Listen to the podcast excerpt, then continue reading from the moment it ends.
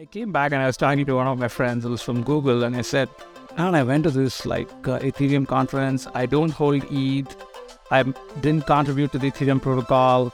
But I feel like I'm an Ethereum guy.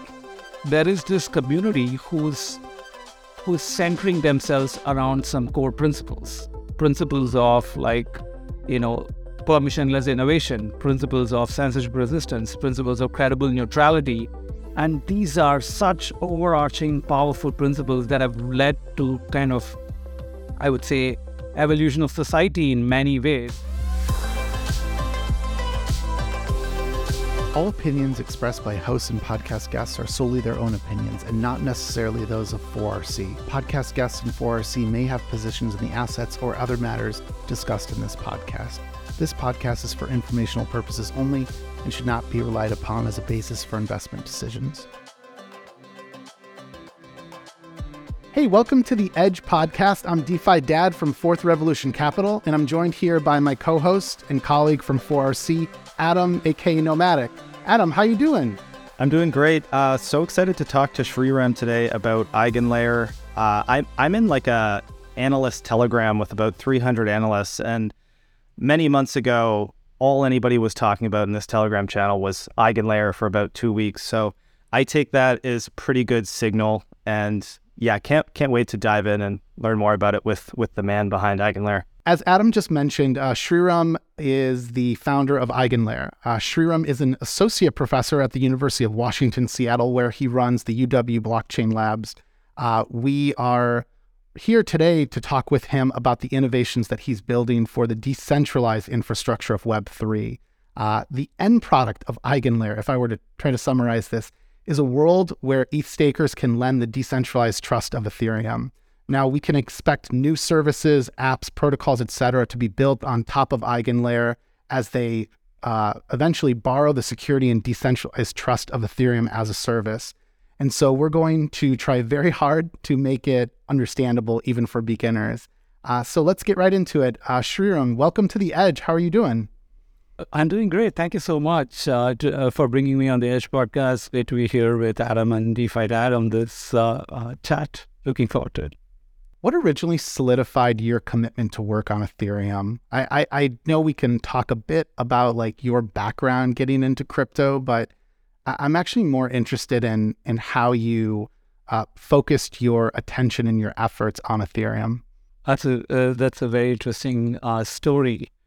I've been working on crypto for blockchains for at least 5 years, and sometime 2021, I think June, I decided to take a break from the university and try to build a project. Initially we had this goal that, hey, how do we enable anybody to more easily take new ideas at the infrastructure layer and come and, build on top of a common existing platform? And we hadn't converged on Ethereum as the place to build. Of course, from the outside, I had interacted a lot with researchers from in the blockchain space, both academic and in the in the practice domain, for example, EF researchers and so on.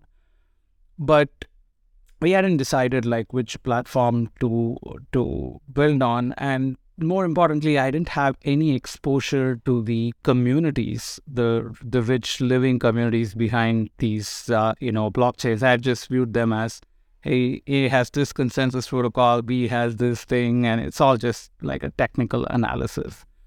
And I would say kind of the pivotal moment was last year when I went to ETH Denver. And,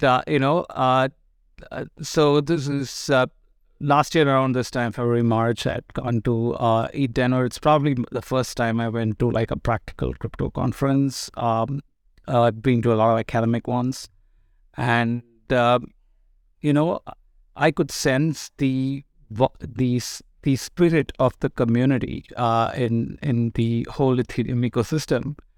And I came back and I was talking to one of my friends who was from Google, and I said, I went to this Ethereum conference. I don't hold ETH.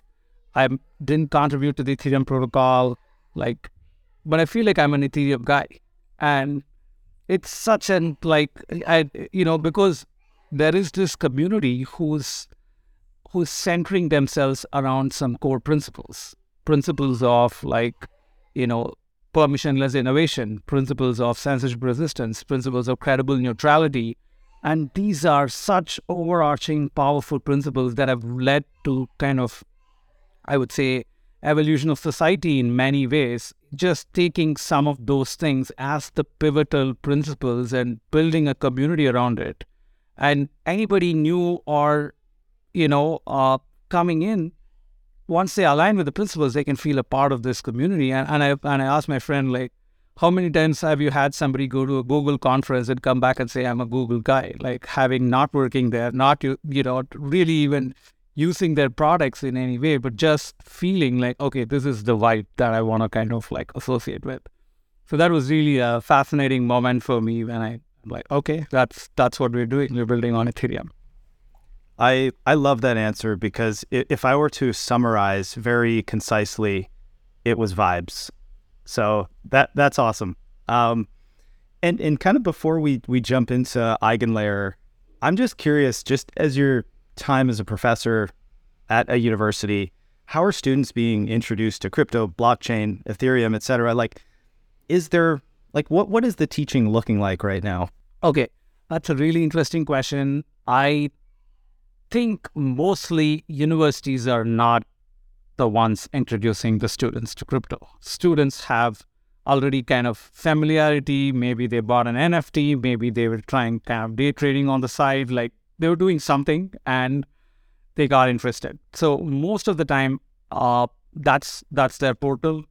I would say more than kind of courses that people like, me run as academics, it is student societies where they get introduced, like they go hang out, get a pizza, grab a beer, whatever, and then talk about like crypto. I think that's where almost all of the students like get introduced. The course I was running at that time was a graduate course. It's for students who want to design new protocols. So it's basically taking like, distributed systems, like PhD students, information theory PhD students and so on, and trying to tell them like, hey, there's this really cool area. You should really figure out how to kind of contribute to it. But I think what I realized, and, it wasn't clear to me at the time when I was mainly an academic, what I didn't realize is the amount of like, latent energy from the student community that has been unlocked by crypto, and primarily because of the ability of crypto to enable the outsider to like come and contribute. And the reason I think this is true is that you have this amazing underlying principle that, underpins Ethereum and in general, any of these like decentralized platforms, the idea that you don't need to be trusted in order to build applications. You're borrowing trust from this massive source of trust rather than you yourself having to be trusted. What this has done is unlocked like a wave of, you don't have to be anybody in particular. You can be a nobody and build on top of this platform. And that's just so amazing. And I look at it, I also used to work on AI, right? Like that's the other like big thing going on. And you look at these two areas, AI very, very clearly and strongly favors incumbents. Like it's extraordinarily difficult for somebody from the outside to like say, hey, come in and contribute and improvise and like contribute to the state of knowledge.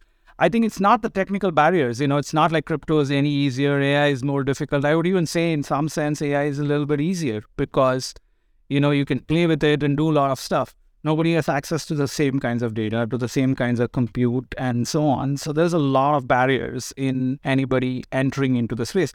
Even academics struggle, like with multi-million-dollar grants. No, you can't compete with multi-billion-dollar companies. So it's just like a huge gap there. But I found it's exactly the opposite in crypto, that basically because it empowers anybody to come and build, there is this amazing bottom-up culture, like, kids coming up with crazy ideas, throwing it out there and seeing what's happening. I was just so fascinated when I discovered this. And it's partly one of the missions of a university is to empower something like that. And, you know, I was like, oh my God, I was at a university. I was running a blockchain research lab, basically PhDs and stuff. And I hadn't quite understood the amount of latent energy that this has unlocked. It took me many years to actually kind of get exposed to and understand that subculture. I'm very thankful that I got to do it. And right now, you know, we have people engaging in our startup and in the lab and other places where, like, you know, it's all, you know, through the spectrum, including like people just getting out of high school to, you know, PhDs and postdocs. So. Yeah, I think what you just captured there is crypto unlocks accelerated social mobility. It's like one of the few places that reinforces that any person can come build, invest, contribute in all sorts of other ways. And that is something I want to say that that's an idea that, you know, keeps people really inspired and excited to work hard on hard problems and to create new value, to work on things that are a positive sum, you know, not something where, you know, we have to ultimately live in a PvP world and you know, the type of world that I think Wall Street reflects. And yeah, no doubt that is the impression that all of us got. And I think it's part of the reason we're all here. We feel like we're in a sector that's just unlocked all this new value and so much more value that hasn't been unleashed. Totally. So there is this saying that I think, I don't know who came up with, maybe it's Chris Dixon, that, like, you know, Google said, like, don't be evil and crypto can't be evil. I have a variant of it. It says, you know, people are saying don't discriminate. Crypto can't discriminate. And that's a superpower, right? Like, I can't discriminate whether somebody is working from the US or from some other country or whatever. They're a Sudan. How are you going to know? You can't discriminate. I don't need to, because they don't need to be trusted, because somebody else is underwriting trust for them. This idea that the decoupling of innovation and trust, who brings innovation, who brings trust, what it unlocks, I think we're at a very, very early stage. And, you know, you just mentioned this thing about non-zero-sum games. It's a kind of like one of my root philosophies is non-zero-sum games. And if you think about what makes non-zero-sum games possible, right? Like, for the listeners, like, non-zero-sum game is when two people are playing a game and both of them have a win in it. It's like you can think of it as win-win games rather than win-lose games. And what enables, like, humans to have, like, to build non-zero-sum games? And I think there are really two major, like, pillars that enable non-zero-sum games. One pillar is cooperation, right? The three of us here, we could kind of go our own way and do, like, our own, like, shows or something. And it wouldn't be as interesting as, like, you know, the three of us coming together and presenting this thing where there's an interchange of ideas and stuff. So cooperation creates more value than the sum of the parts, right? So this is a non-zero-sum aspect. And there is another non-zero-sum game, and that is innovation, right? Like, because of innovation, we can take sand and turn it into silicon and crazy products. We can turn, like, you know, some atoms in the air into, like, energy and through fission and fusion.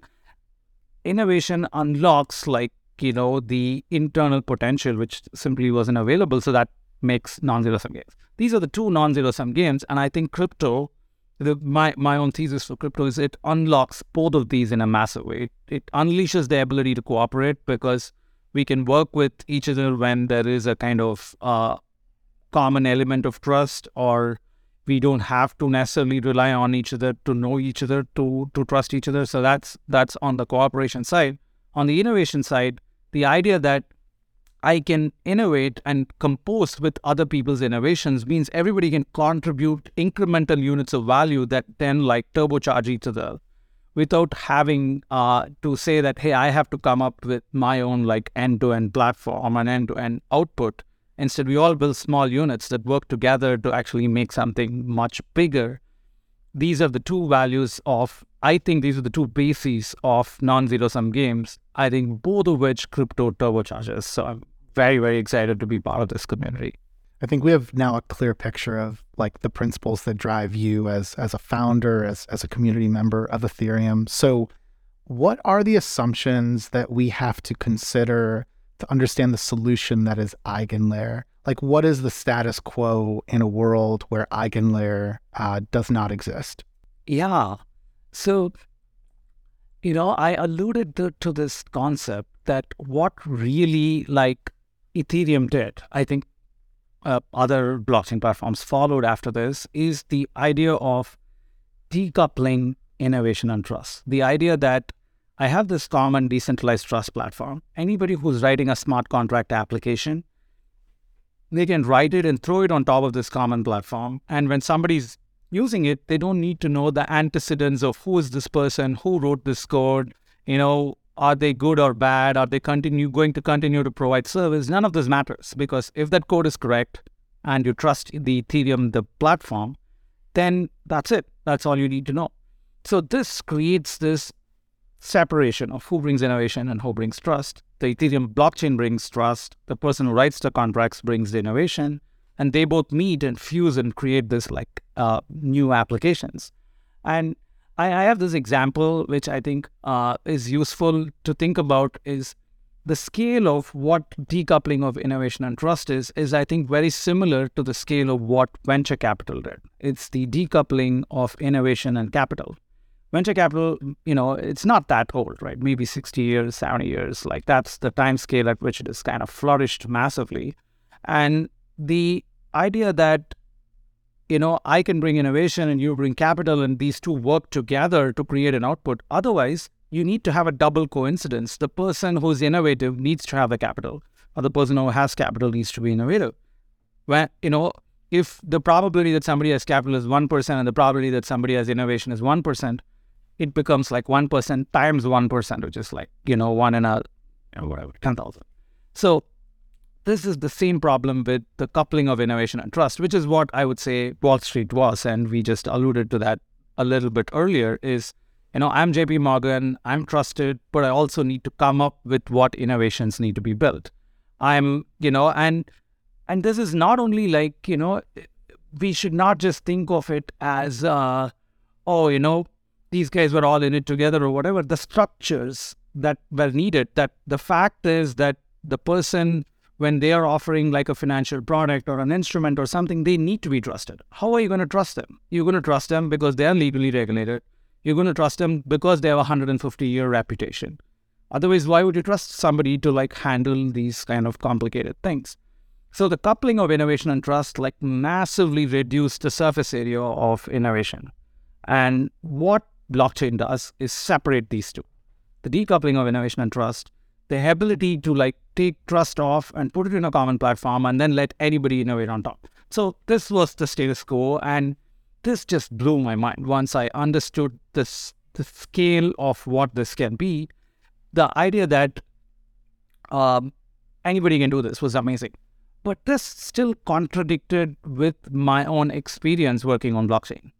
What is my experience is, hey, we build, you know, in the University of Washington Blockchain Research Lab, and I was seeing a lot of other, like, very innovative people in the university and research labs and other places building very cool new protocols. How do you build, like, a very efficient consensus protocol? How do you build an efficient data dissemination protocol? How do you build a scalability layer? How do you build a, game theoretically optimal oracle? Whatever the set of things that people are coming up with, there was no place for them to just say that, hey, I'm just taking my idea and throwing it on top of an existing trust network. In fact, the barrier for somebody with a core infrastructure idea to create it was to basically go build a new trust network.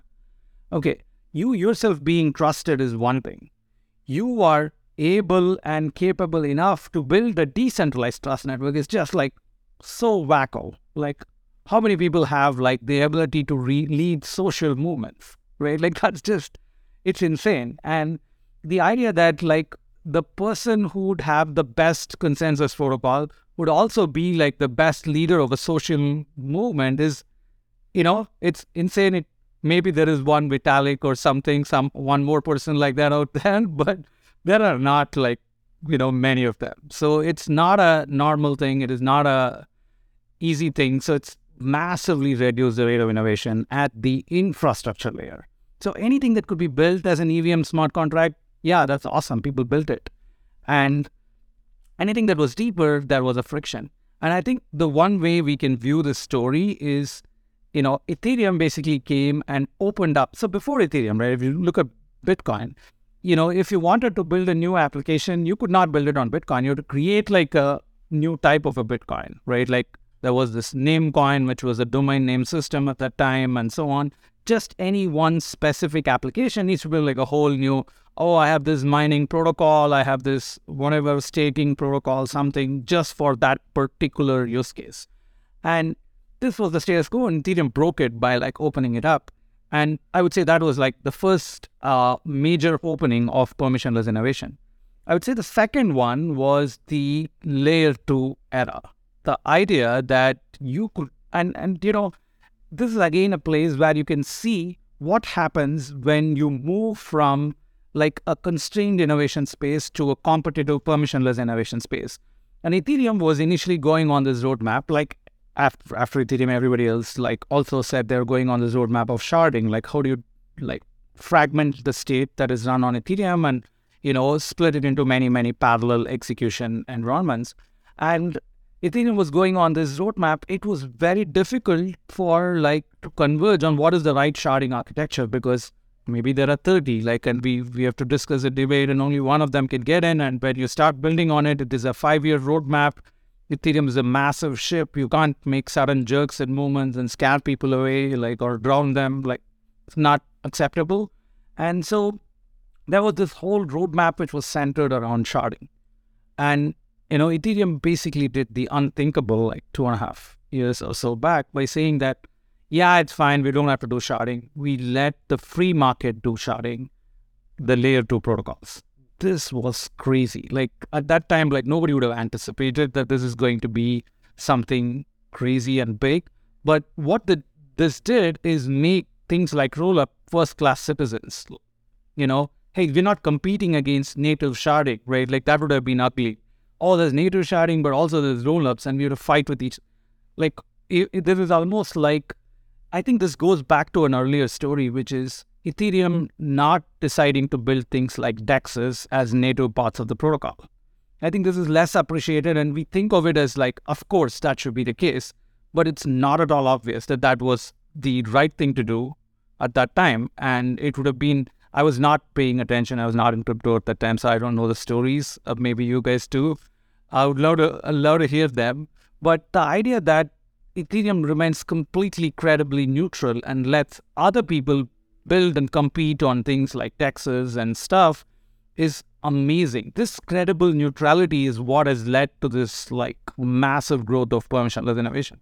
It's the same thing with, I would say that was the first phase is like at the level of dApps. The next phase is at the level of rollups.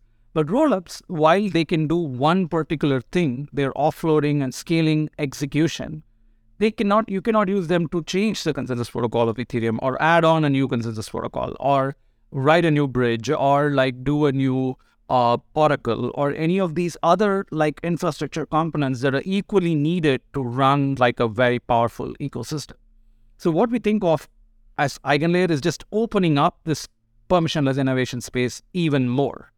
And what we're doing is saying anything that you can build on top of a new trust network, you can borrow, I think, as we saw in the short introduction, the idea of EigenLayer is enable the Ethereum staking, decentralized trust arising from Ethereum staking to be supplied to any application, to any protocol, to any, could be a chain, it could be a service, it could be a module, it could be an application, anything that requires a decentralized trust network, to then like just rely on this existing massive trust network. Again, now enabling anybody who wants to innovate to say, hey, I don't need to worry about where decentralized trust comes from for my particular application.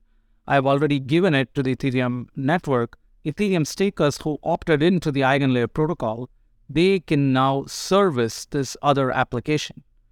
So EigenLayer, to be clear, is not a new chain or a new protocol. It's a new protocol on top of Ethereum. The way it works is it's a series of smart contracts on Ethereum. That's all that it is. And this set of smart contracts allows the existing stakers to communicate their intent to participate in new protocols. And the EigenLayer core protocols then talk to these like service protocols, which could be, oh, I'm running a bridge or something else. And you, as a staker, you're now opting into this new protocol. And what it means is you're accepting to the registration conditions, to the payment conditions, and to the slashing conditions. So that's roughly high level. What we're trying to do is continue on the same trend that Ethereum pioneered with the launch of dApps, with the launch of layer 2 rollups, just taking it even further and saying that anything you can think of as building on a decentralized network can now be built on EigenLayer. I love that background because you kind of see, you know, just your time at the blockchain lab, students and people just continuously building new blockchains and having to create that trust network, and that's not easy to do. And then we've got Ethereum sitting over here, which has this robust and kind of proven trust network, and you can kind of connect the dots to how you arrived at the conclusion of just like, hey, why don't we just use Ethereum, guys, and then let's just see what happens, because I think we're going to see just a mass proliferation of creativity that's now been unleashed due to that like bottleneck before of, you know, okay, hey, I've got a great idea, but first, okay, I got to create this robust trust network on my own and, you know, go through all those steps and build in that security. So yeah, it's just really cool to kind of see how you progress to this idea with EigenLayer. And I think you've kind of like now answered what is EigenLayer. And would you say it's almost fair to say it's Ethereum's security as a service, or do you have like an even more simpler way of kind of defining it, or is that correct in your opinion? I think that's a great way of putting it. You can say it's Ethereum security as a service. Another way of saying it is it's a marketplace of decentralized trust. So if you look at what is like a crypto application, I think we would all agree that the essential ingredient of being a crypto application is that there is some decentralized trust underpinning it, right? That is the core. If you just remove that, like, then you'd say, like, why might as well run it on AWS and you're done, right? Like, so if decentralized trust is the core ingredient, like the oil powering like this entire industry, where are the marketplaces for pricing and evaluating the different dimensions of decentralized trust? If we don't have it, it will be underproduced. That's what we know from like all other kinds of examples, is when you don't value it and pay for it, you're not going to be able to produce an abundance of it. And that's really what EigenLayer is aiming to be, is a marketplace for decentralized trust, where decentralized trust, which is emerging out of this Ethereum, is being sold. You know, that's why it's Ethereum security as a service. But when it's being sold, people can price like the different dimensions of decentralized trust. So like one like way of thinking about it is what are the aspects of decentralized trust in Ethereum? And I would say at least there are two distinct aspects. One is the idea that there is some amount of stake, some economics backing like your claims. And in the Ethereum protocol, you're putting down a bunch of stake, which is ETH, and saying that, hey, I'm going to run this Ethereum node, and if I kind of deviate from some of the core conditions of the Ethereum protocol, willing to lose my ETH, right? So there is some economics powering and backing my commitment to run this Ethereum protocol. That's one kind of like aspect of decentralized trust, which I would say is economic trust, right?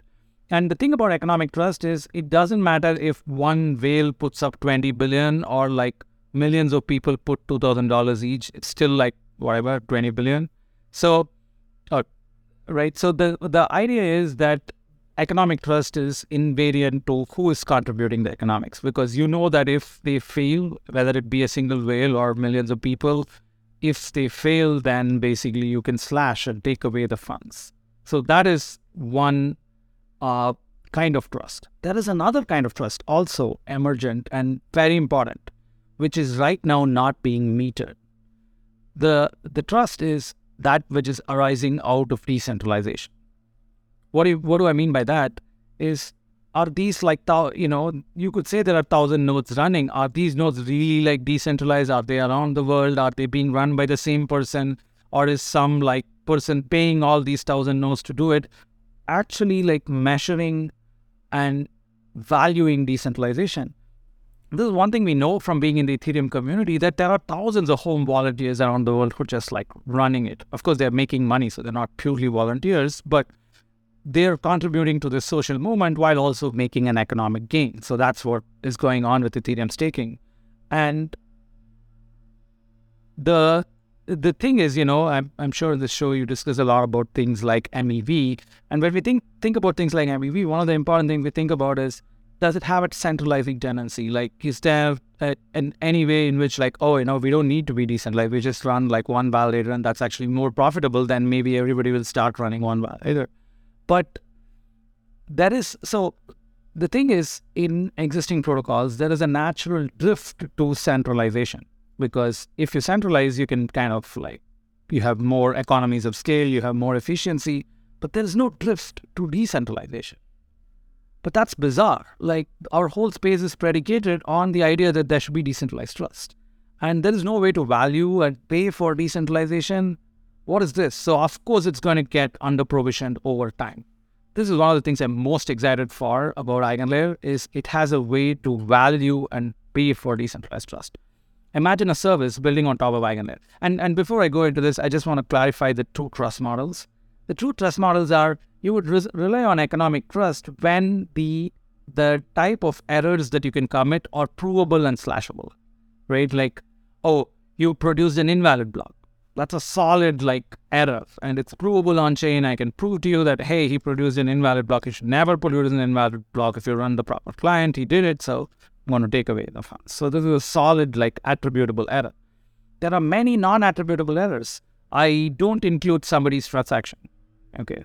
And why do I not include it? Maybe because it bids up, there's a major auction going on, and, there are like $10,000 bids and $2 million bids. And if I censor these $2 million bids, then I can buy the object for $1,000, right? So there's a huge amount of reliance of censorship resistance, not only in a kind of geographic manner, but also in every manner in the protocol. If the oracles get censored, if the bids get censored, like, this system's not going to be functional. So we need a massive amount of censorship resistance to actually have a functioning protocol. And how do we get it? We get it because, and it's not attributable, right? Like, how can I prove to you that you got this transaction and not included it? It's not a provable fact. It's not attributable. And the only solution we know of as like blockchain architects is the idea that, have a decentralized community bear testimony to this, right? Like, you have 1,000 nodes, and if a majority of the nodes say that they saw the transaction, then that transaction is included, and so on. So you can have, if we have a decentralized group of nodes, then that's one of the protections against like non-attributable faults, because as long as you can extract a majority opinion, then it's very valuable. And so, on EigenLayer, like, people building services, EigenLayer is a two-sided market. If it's a security as a service, then basically somebody's providing security, somebody's buying security. Decentralized trust marketplace, same thing. You're supplying decentralized trust, somebody's buying decentralized trust, right? And so services which are built on EigenLayer are the ones kind of buying this trust or renting it, right? Because it's temporal, like, you're paying per unit time, and if you don't want it, you can move away, so you can think of it as renting trust. But the idea is that whoever is buying this trust can say that I actually want to rely on decentralization. I only want to admit decentralized nodes into my protocol, and it could start valuing decentralization. So what could happen is, if a lot of services are built on EigenLayer that pay a premium for decentralized nodes, then decentralized nodes start earning a premium relative to like centralized nodes, and there is a drift to decentralization. This is insane. This is amazing, because now, it's a core commodity that we value, but it's a public good that nobody wants to pay for. Then it's just going to degenerate. But if it is something that is valued and paid for, then people will produce it more. Somebody says, oh man, there's like 1% premium if I run a node from Rwanda, and like, just do it, right? And that's awesome. Yeah, I think like what like my aha moment when I was kind of looking into EigenLayer, it was a quote that you said that I heard on a podcast, and it's essentially like I'm kind of sick of the meme that, you know, nobody cares about decentralization. You know, when it's like pivotal to the entire ecosystem. And what I love about EigenLayer is like you've been saying, you're finally introducing a value to decentralization for like, as far as I'm concerned, the first time I've ever seen that. And that's so novel to me because, you know, now there's going to be an incentive attached to being decentralized. It's not, you know, I think it's just going to unlock so much potential, and I'm super stoked. But anyways, I'll let DeFi Dad jump in here. Do you think a good parallel is if we think about Ethereum as like a city or like a digital nation state, and then we've got other applications, protocols, even blockchains, the nation state of Ethereum, its number one export then becomes this decentralized trust or security. So we're basically allowing stakers ultimately to ship that trust out, and that is then being imported by these other blockchain cities, nation states, and so on, which is why it's so radical. Like, it's not a parallel. I'm sorry, there's no parallel. There's no comparison other than really what I just said that has helped me to better understand this. But yeah, am I making sense? Yeah, this is really, really kind of one of our pivotal mental models here. And I think you kind of articulated it very nicely. The idea that, okay, so before we go to the nation state model, let's start with what Ethereum itself did. Ethereum basically said, city states are no good, let's build a nation state. What is a city state? A dApp chain is a city state, right? Bitcoin, you know, is of course a massive dApp chain, so it's exceptional, so it can sustain its own economy. It's great, let it live, right? But every new tiny application cannot create its own security. It's just like insane for like tiny cities or new cities to spring up if you say that each city needs to have its own like armed guards. And what Ethereum did is it said, hey, we're drawing these borders, and anybody can come and create new cities here. Cities and application, right? Like, you can create all these new cities here. And we now like we provide integrated security to all of these new cities. Now, like, a lot of people coming and constructing cities, saying, hey, in my city, you could come and do this, and so on. It's an amusement park, whatever, all these things being constructed. So Ethereum itself is the shift from city-states to nation-states. So city is the application, nation is like, okay. Now, there is an issue with the nation-state model of Ethereum as of today. What is that? So if you're running a DeFi application, you are relying on the Ethereum-like security to secure block production, censorship resistance, and all of this stuff. But it does not secure your oracles. It does not secure your bridges. It does not secure some of the other functionality I need to be as a city. So imagine, like, you know, if this is this nation state and the dApps are these cities, suddenly as dApps become richer and richer, they have this new surface of exposure. Maybe there's an air attack, right? Like, the air is, let's say, the oracle, right? Like, there's something's coming in, and, you know, you have like armed guards just standing guard on all your four borders, but nobody's protecting the airspace. And so somebody says, oh, you know, hey, I'm an oracle service. I'm providing, like, you know, defense against like air stuff. And you now have this new security model on the third dimension, which is, you know, oracles. You have some other security model in the fourth dimension, which is bridges. You have different security model in the new dimension, which is data availability. And like, now as a city, you are less sure how much of security am I really getting from like Ethereum, because you have this massive armed guards standing on all the borders, but then you are at the end of the day constrained by the worst security exposure, right? Like, could be the oracles exposed, then it doesn't matter that you're in a very, very secure like block production. If the oracle's gone, like, your dApp collapses. So this is the first thing that I think EigenLayer can redeem, is by making the security of Ethereum programmable. Now this can supply the oracle, this can supply the data availability, the same security can provide all these different services. By provisioning more and more services, what happens is you're collecting more and more fees. The Ethereum security is collecting more and more fees from these different services, and this grow its security for everything uniform, right? Like, instead of having, let's say, 20, 25 billion stake, which is the case today, maybe we'll have like 50 billion stake, because we're not only securing block production, but we're securing oracles, we're securing bridges, we're securing all these different things together. So that's the first like element on this analogy that I want to emphasize is city-states and dApps, nation-state, you know, Ethereum, but then you have this new thing of like things like ad exposure and space exposure and border exposure and different attack vectors, and there were different like, you know, local defense systems built for each of these things. And so, no, that doesn't make sense. You need to have an integrated response to all these different kinds of security attacks. And that essentially grows our own like one.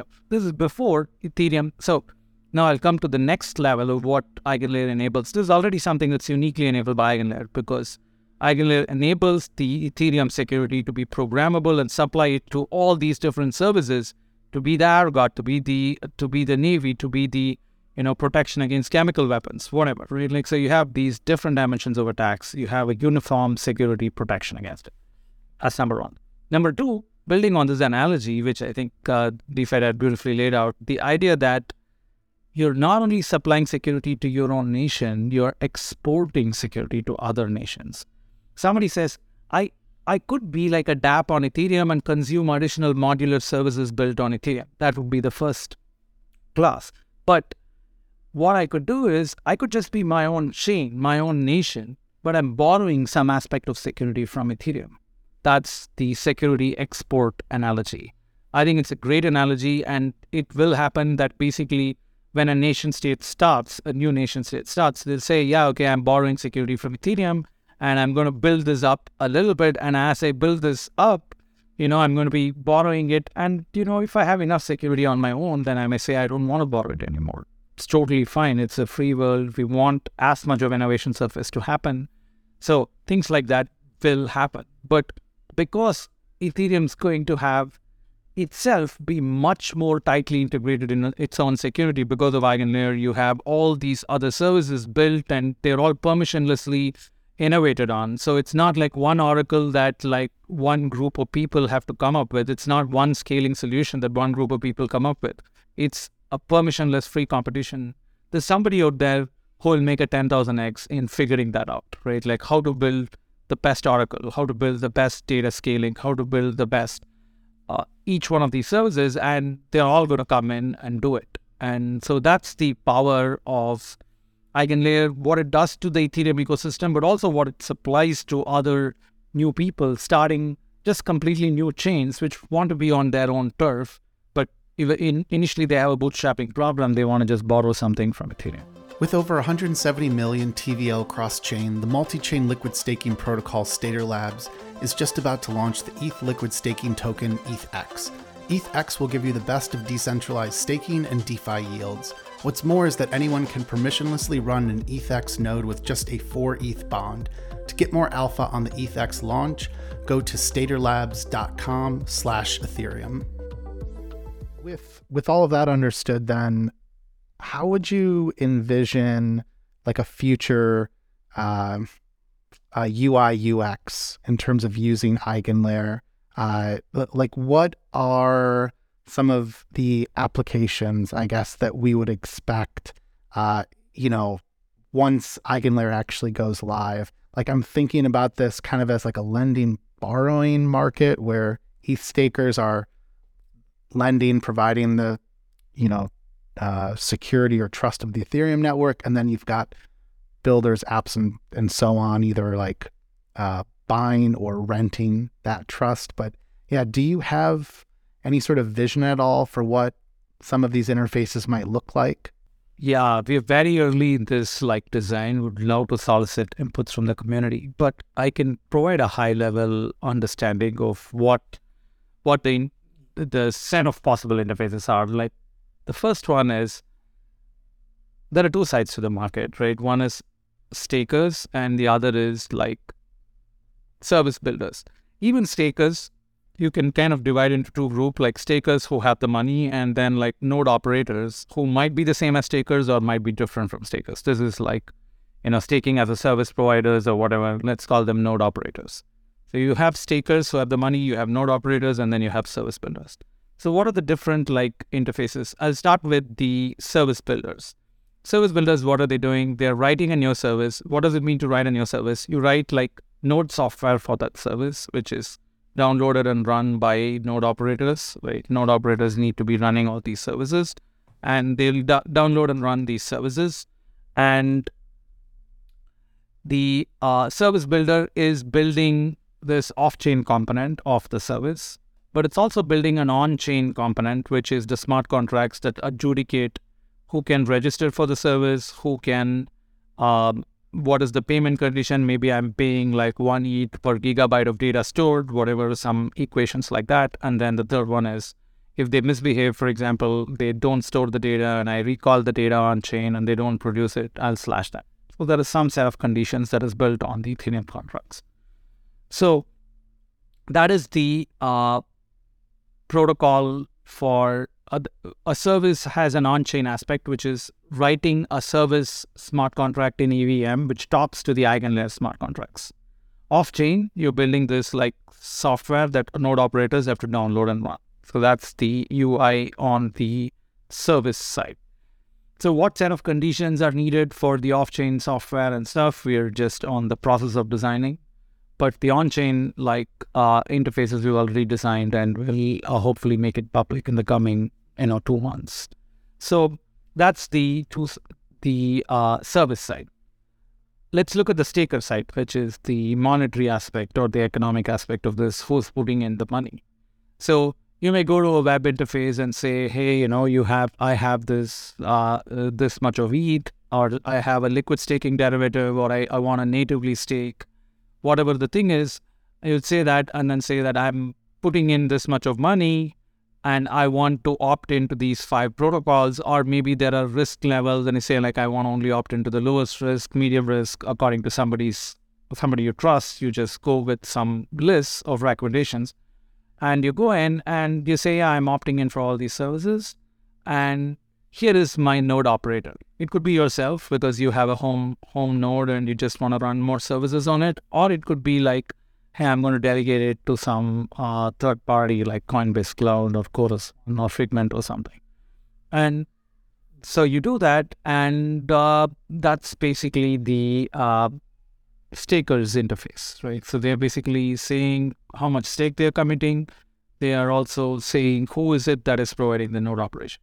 Node operators, their interface is simple. They're downloading and running these services in exchange for some free market rate of a fraction of fees. I think one thing I want to point out here is if you look at kind of the ecosystem today, the cost of running the nodes, the operational cost of running and maintaining nodes is actually not that significant. Even in extreme scenarios like, oh, Solana, people say it consumes a lot of like, you know, computational power. But even there, running a node like annually is $10,000. And like maybe there are thousands of nodes, like that's like $10 million annually. But the cost of capital of staking Solana is like maybe $500 million, right? So because you're staking like 5 billion or 10 billion worth of Sol, and that basically means like if you want to give like a 5 to 10% APR, we're talking about $500 million to $1 billion. So the cost of staking is fundamentally the economic cost, and the node operating cost is very small. What you can think of EigenLayer as is a way of amortizing capital cost across node operation costs. So instead of just doing one like specific node operation, you run like many different nodes and you amortize the cost much more equally. So that's the UI UX on the 3 sides of the market. While we're kind of on that topic of node operators, something that's kind of like top of mind for me is the liquid staking derivatives and how they've found product market fit in a post-merge world, and would love to hear you kind of speak to how EigenLayer aligns or integrates with some of these liquid staking derivatives providers. And if you could also touch on like, are there any that are like more preferential because of like broader decentralization, or is EigenLayer kind of able to integrate with all of these LSD providers? Yes. So There are two ways of restaking on EigenLayer. One way is you can take a liquid staking derivative and deposit it into the EigenLayer contracts, and that is a way, and then you can appoint who your node operator is. That is one way of restaking, which is liquid restaking. You take a liquid staking derivative and then you can restake on EigenLayer. You can also do native restaking, which is you're a home validator. You don't want to go into any liquid staking protocol. You just set the withdrawal credentials to the EigenLayer contracts, and then that is counted as native restaking. And the way that works is if you were nice and did all in the normal path, you would be able to just withdraw your money from the EigenLayer contracts. But if you did something bad on some EigenLayer service, when you try to withdraw your money, EigenLayer contracts will hold off a portion of the money and then only let you revert the remaining ones. So these are the two types of restaking. One is liquid restaking and the other is native restaking. Now, to answer your question as to which liquid staking derivatives do we support or want to support, we want to support everything. One of our core design principles on EigenLayer is what we call intersubjectivity. Intersubjectivity is a principle of neutrality. The idea is we don't make subjective decisions to the extent possible. Let each service, so let's say you are building an Oracle service, and then you say, oh, I only want the most decentralized quorum. I only want native restakers. Yeah, EigenLayer will allow you to only get security from those ones. You say, no, I'm okay with only native restakers and Rocket Pool. Whatever. You say, yeah, okay, you can opt into that. Somebody might say, actually, I don't really care about decentralization. I want the maximum amount of economic security. Why? Because if they misbehave, I have a way to keep them accountable. I can slash them and I don't care. And they may say, yeah, Coinbase ETH is enough, right? So it's a spectrum and everybody can come and decide. So it's a completely neutral platform in that sense that anybody can come and decide what each service exerts subjectivity onto what set of either liquid staking or native staking services they want to support. And the way we think about the relative value of more centralized versus the most decentralized, and I would say something like Lido is in the middle and they're trying to get to more decentralized as, by building this new permissionless liquid staking protocol.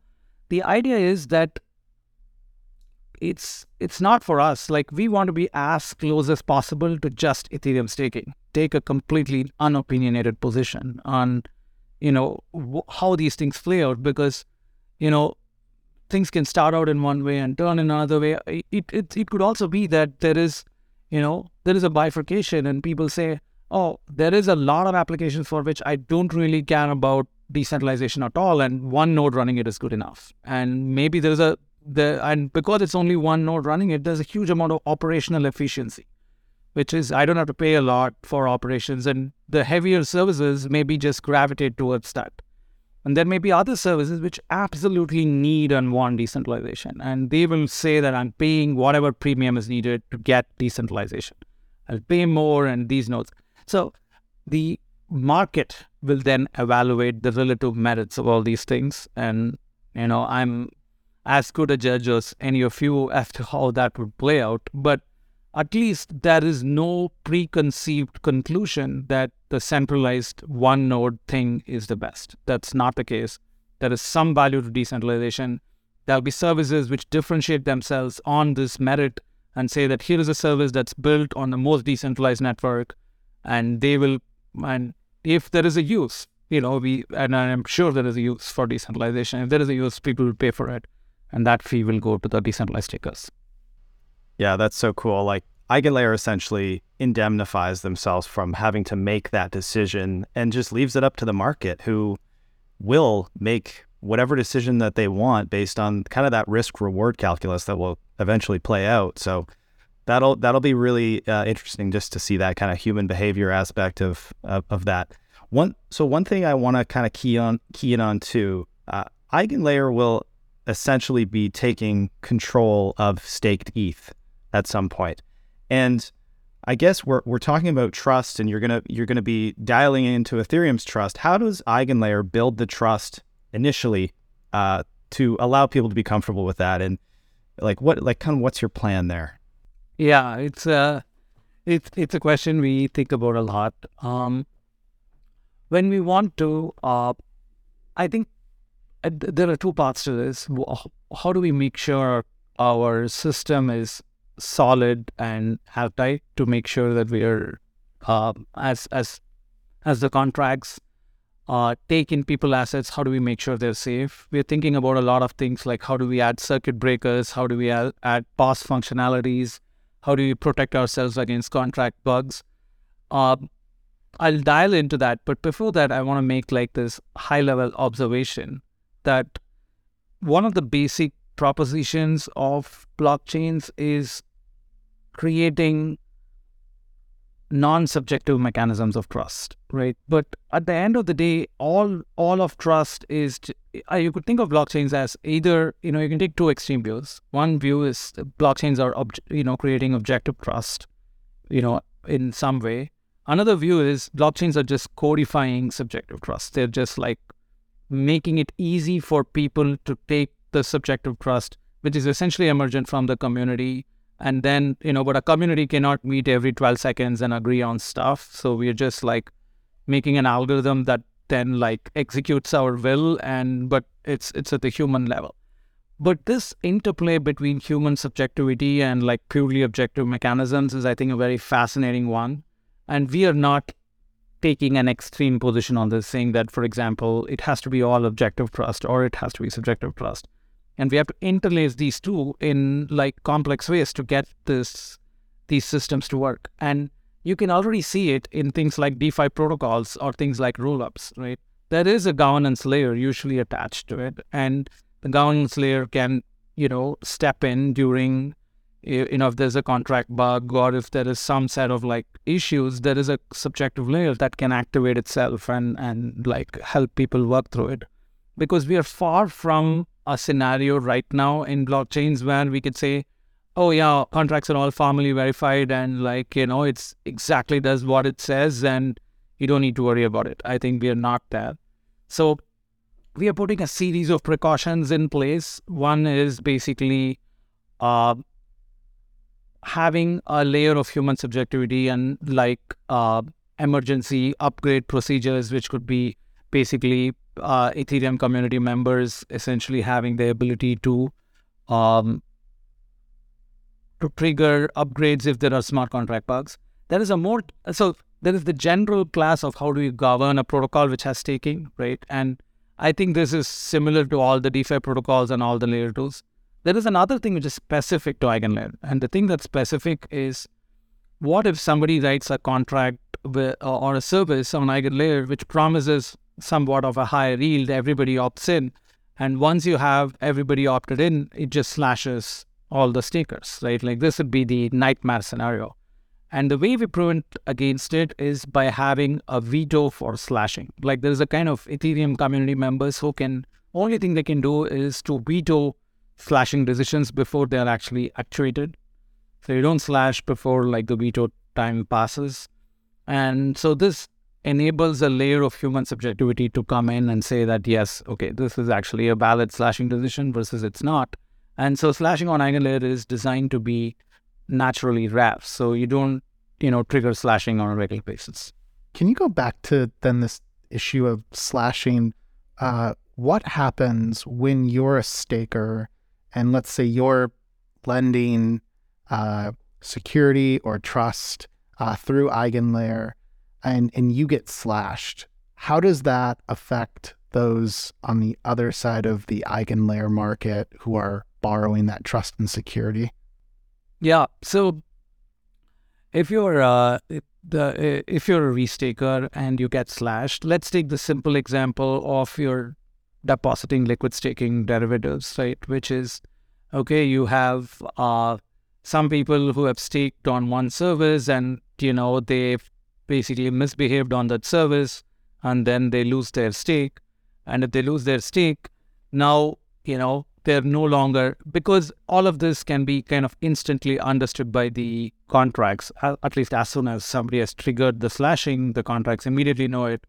We can immediately intimate the service that the other services that may have depended on the same stakers that the total economic security you're getting it was 10 million. Right now it's gone down to 3 million or whatever the thing is. And so we can intimate these other services about it.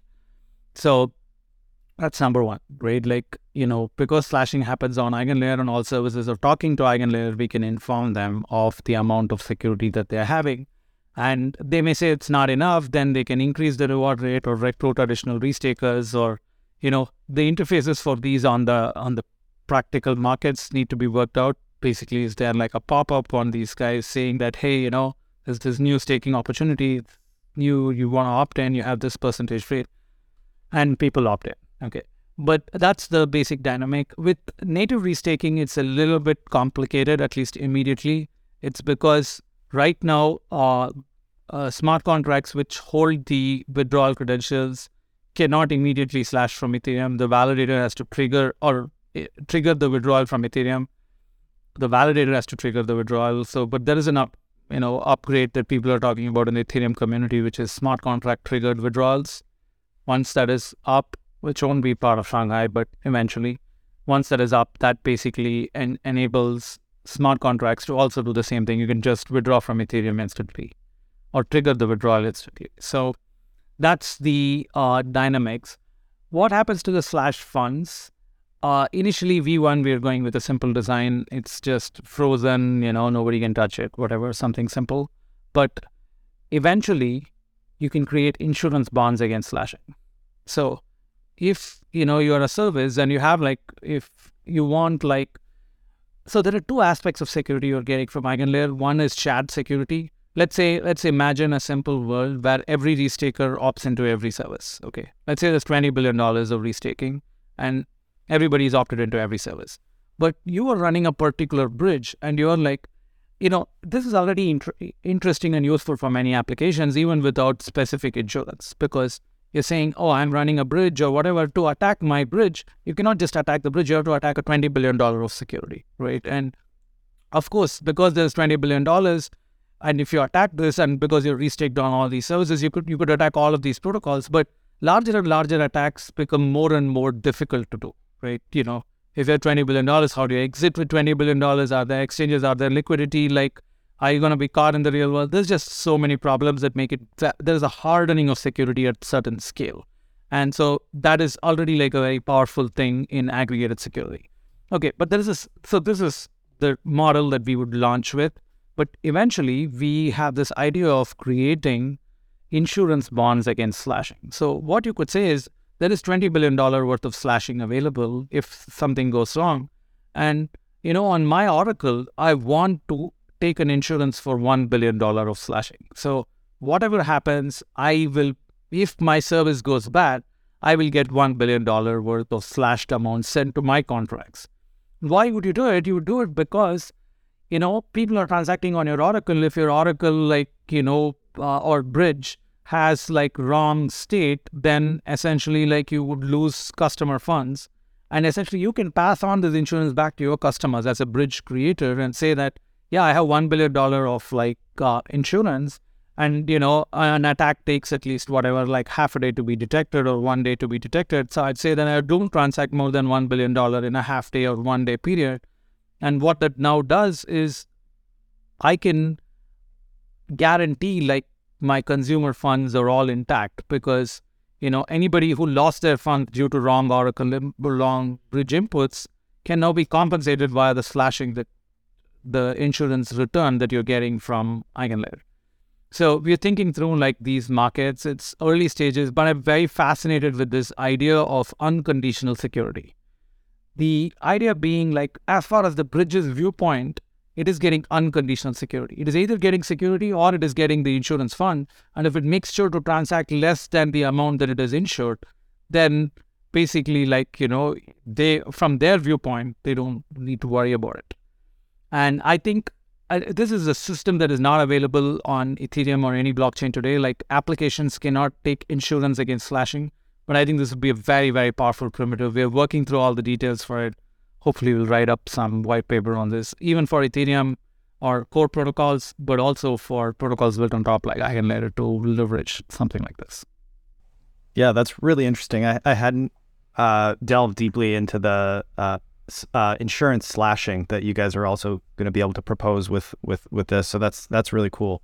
Something else that I've been thinking about and would love to ask you is just if one of these new chains or dApps spins something up and utilizes Ethereum Trust, is there still like an incentive for them to have a token? Can their native token be worked into this kind of relationship as well? Yeah, this is a great question. And I think, you know, what we realized is the answer to this question matters a lot. And once we had a good answer to this question, people were interested in putting on Angular. So let me explain the several types of business models one can build on Angular. Okay, the first business model is what I would call the least crypto native, but the simplest model is you create a new service and you say, hey, I'm creating this new wallet address, right? And you say that so let's say it's a storage protocol. Whenever people pay like $1 for storage, I as a creator of this protocol get 30% sent to my wallet address, right? Like that's it. Like I create a protocol, I take a 30% cut, remaining 70% goes to stakers. I create this economics and I kind of convince the stakers that this is worthwhile because of whatever economic gain versus risk that they're taking, and enough stakers opt in. Now I have a running service, and all I needed to do was create the service, come to the EigenLayer marketplace, convince some stakers to opt in, and then like I turn on and I have my wallet, which keeps on collecting fees. The analog of this is basically the SaaS model in like, you know, in the cloud world, right? You have these clouds and then you create this software as a service model, throw the software out there, add a payment trail to it. And like whenever people are touching that service, they're paying like a little bit to your service. And as long as you can collect a little bit more than what the cost of running it is, and you just scale that service out, you kind of can make a massive business out of it. So we can and do expect people will be building services like this on EigenLayer. They just create a company and the company holds a wallet and the wallet basically collects a fraction of the fee and remaining goes to the stakers. The company doesn't have to worry anything about decentralization. They are not decentralized. They don't need a token to be decentralized. They don't need any of these things. Simplest model on EigenLayer. But it's the least crypto native. Okay, what else could you do?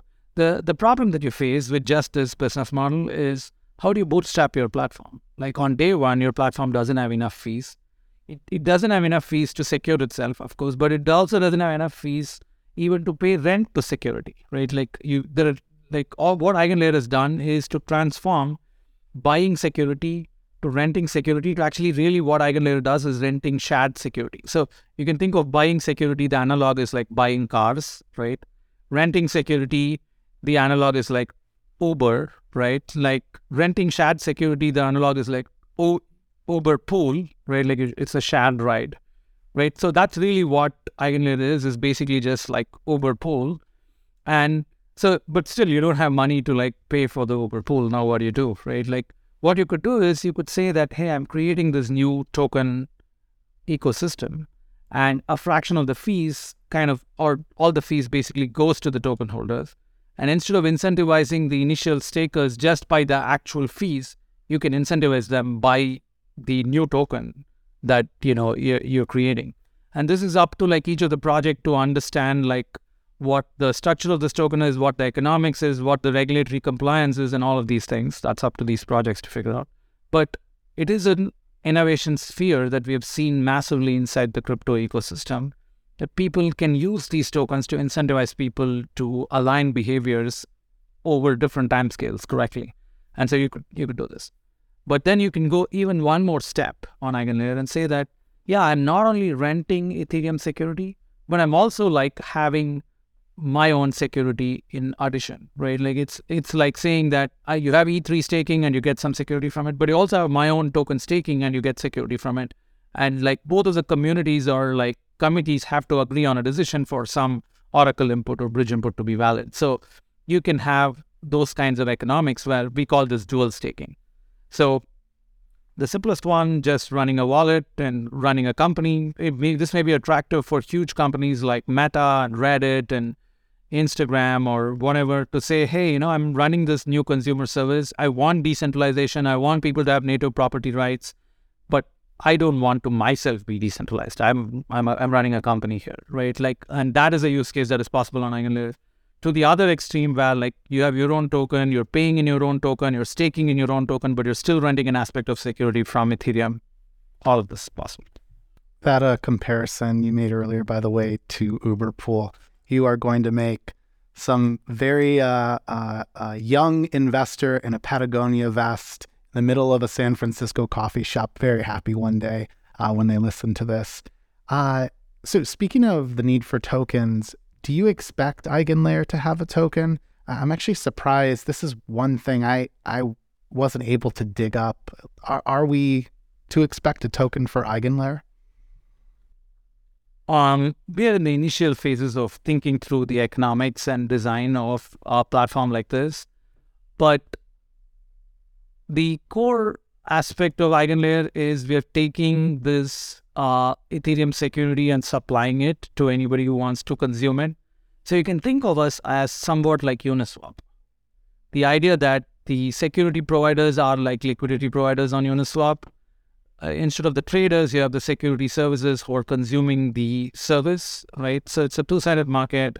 So, you know, there are various ways in which you could create like an economy that of something like Uniswap. So that's roughly how we're thinking about it. When we will have a token, whether we will have a token, all of these need to be decided. Then just a quick follow-up to that. Where, I think you kind of alluded to it, but like, where do you define like the value accrual for EigenLayer? Or where are you taking your, I guess, cut? Yeah, it's simple. The Uniswap model, basically, the idea is that there is a fraction of the fees paid to the liquidity providers can be taken by the platform if the platform provides additional value relative to competing platforms. And like in Uniswap, there is liquidity. In EigenLayer, there is more staking. The more the staking that accrues to EigenLayer, the more the services that can be built, the more the services that can be built, the more the staking that accrues. So that's the two-sided market. Yeah, it seems like there's a lot of like different points in that relationship where, you know, there's potential for value accrual. That's right. And, you know, we are very open to like understanding different kinds of models. It could very well be that we build services on top of EigenLayer, and that's one example of how value accrues to us. We are very open in how this can be structured in a way that maximizes the surface area of innovation. So that is really what we want to optimize. But one thing we did find is as you start writing data to Ethereum frequently, the Ethereum gas fees can blow up rather quickly. And so we have to make sure that there is an economics where we can ensure to be able to do that correctly. With over 60,000 subscribers and 450 integrations, Push Protocol, the leader in Web3 communications, just launched Push Group Chat. While Push Chat already enables secure and private wallet-to-wallet messaging between any wallet addresses, the new Push Group Chat allows anyone to permissionlessly create groups, share files, and collaborate with communities natively on Web3. Try it now at app.push.org. One thing I kind of wanted to give you the opportunity to address, Sreeram, is I've seen you on a lot of podcasts, read a lot of papers, tweet threads, and is there anything like we're missing or that you'd really like to get out there about EigenLayer that maybe we haven't keyed in on, or you feel like you haven't seen people kind of connecting dots to, anything like that? Yeah, I think, you know, there is a whole sequence of applications one can build on EigenLayer that are quite interesting, but just taking, let's say, the MEV landscape and understanding what set of solutions can be built on EigenLayer, I think there is a kind of very rich tapestry of solutions there. For example, if you're a block producer, so what's happening today is, you know, in Ethereum, if you're a block producer, the way in which you order transactions is unconstrained by slashing. You can order transactions in whichever way, like it's your degree of freedom, it's your subjectivity.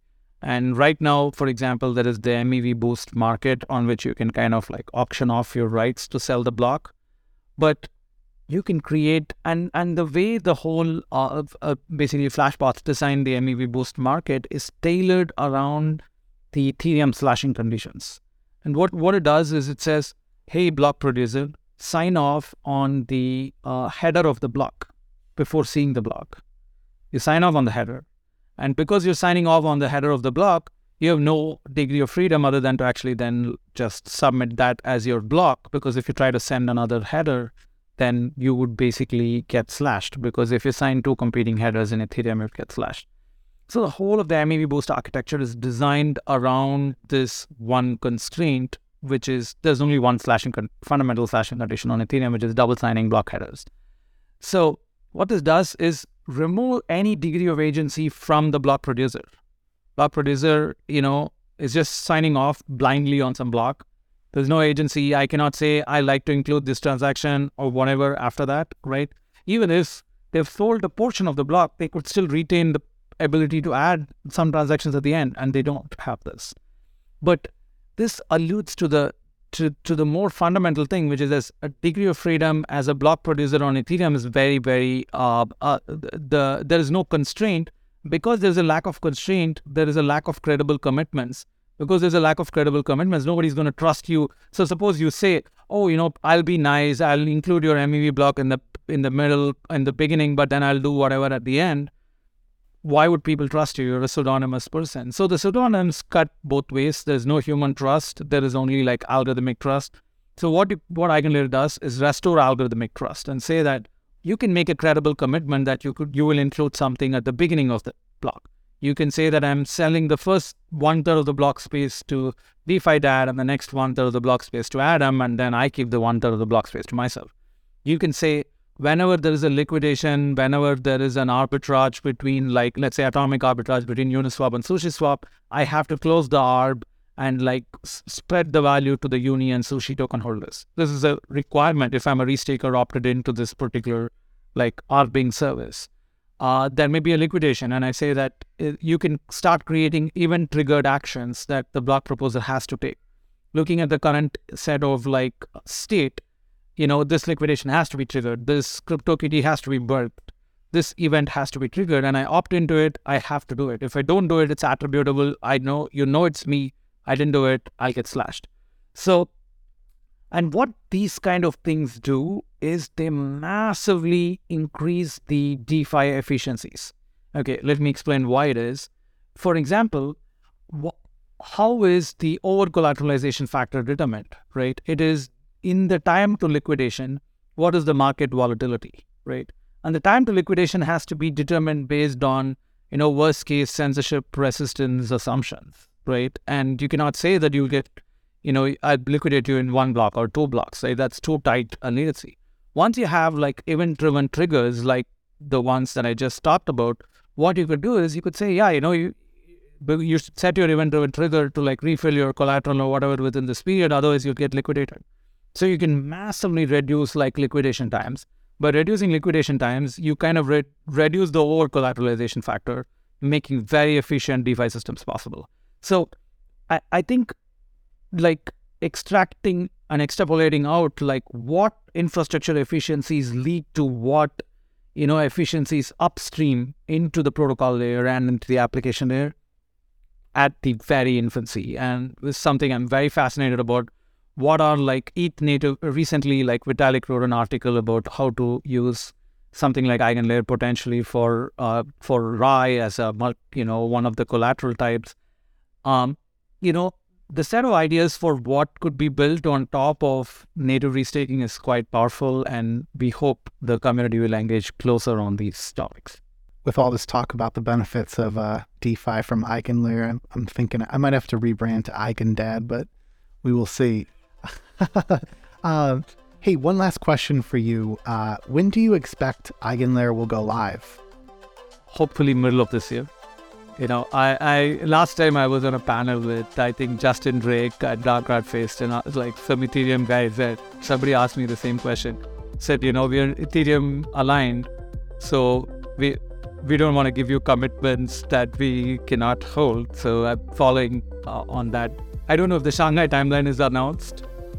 Right, so we're following on that. Hopefully we'll be able to deliver by middle of this year, but no concrete commitments yet.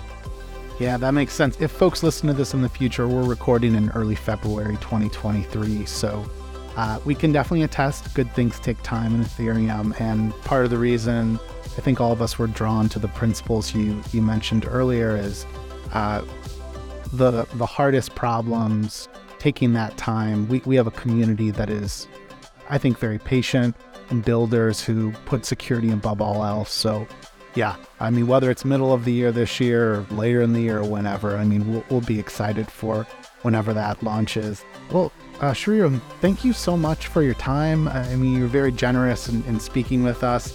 I want to remind listeners they can go to EigenLayer.com to learn more about what you're building. They can follow you on Twitter at I'll put this into the show notes, Sreeram Kannan, just his name spelled out. Is there anything else you'd like to share, though, before we go? No, that's great. And also, there's the EigenLayer Twitter will announce more things coming up. Like, we're starting a research forum on Discourse where people can communicate ideas. Any of you out there who are fascinated by this vision of maximizing the surface area of permissionless innovation, you have things you want to build, please reach out to us. You have you want to join our team as like a engineer or in other roles, reach out to us. We're looking always for good people. Thanks for tuning in, everyone. If you're a talented builder like Sreeram, please consider reaching out to our team at fourthrevolution.capital. And don't forget to subscribe to the Edge podcast. You can follow us on Twitter at edge_pod. And for links to the podcast and video interviews, check out defidad.com.